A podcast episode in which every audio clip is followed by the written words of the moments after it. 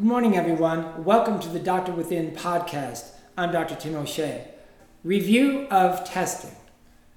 In our video, $5,000 reward, your note number eight, we carefully described each of the five tests for COVID.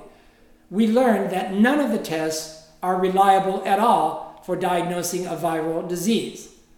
The five tests are by symptoms only, antibody test, the PCR, hospital kits, on site tests. Everyone assumes these tests are reliable. They're not. Watch that video for details. The majority of diagnoses have been the result of testing by symptoms only. Here's how it works you walk into a clinic with a slight cough or headache, or perhaps a slight fever. As the nurse or secretary writes down your symptoms, you will be automatically diagnosed with COVID and sent home without any tests whatsoever, all within five minutes. This is at CDC's instructions to physicians, which came out in February. Your note number six. You might simply be dehydrated or sunburned or dyspeptic. As you know, COVID has the exact same symptoms as any flu or a dozen other diseases. No matter, we're in epidemic mode now, and we're under orders to get the numbers up any way we can. 60 Minutes recently did a piece, your note number one, showing how the antibody test kits are unapproved and completely unreliable, showing false positives. Examples are the drive in window tests you see all over the place. Yet, all the hundreds of thousands of positive results from those kits are still part of the total US database on which political decisions are being made. Here's CDC on the antibody test. Quote, a positive test result shows you might have antibodies from an infection with the virus that causes COVID. However, there's a chance a positive result means that you have antibodies from the common cold, your note number nine. Not only antibodies from cold virus will make for a positive COVID test, any antibodies, any immunoglobulins from anything can make it positive.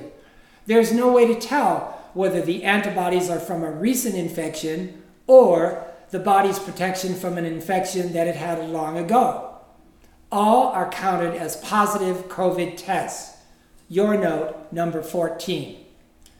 So then, what does this say about the daily numbers? They are now all in question. The point is, this fake epidemic is being prolonged by fake tests. Media pretends that positive tests are the same thing as cases of a disease, numbers of sick people. They're not positive tests are not cases. 99% of positive tests never get sick at all. Of the 1% that do get sick, 99% of them are fine in a week or so and require no treatment. An epidemic is a sudden outbreak of sick people. We don't have that. All we have is a sudden spike of positives from the shakiest test ever invented.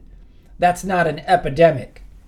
That's a phony boutique epidemic, just like avian flu, SARS, swine flu, Ebola, etc., which were just marketing campaigns to sell vaccines. Where's the epidemic today?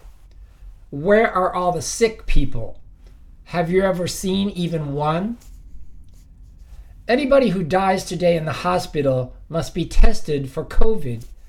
If that test comes up positive, then COVID is listed as the cause of death, no matter if they died from heart disease, emphysema, diabetes, or even a motorcycle accident.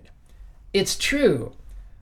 So then, two things are maintaining these inflated numbers for COVID. Number one, fake death certificates claiming COVID was the cause of death, and number two, counting positive tests as actual cases of sick people. This way, the numbers can be manipulated any way the bean counters want, up or down. Epidemic? What epidemic? This is the most successful pageant the world has ever seen. The grandest example in history of what can only be called one thing a coup d'etat.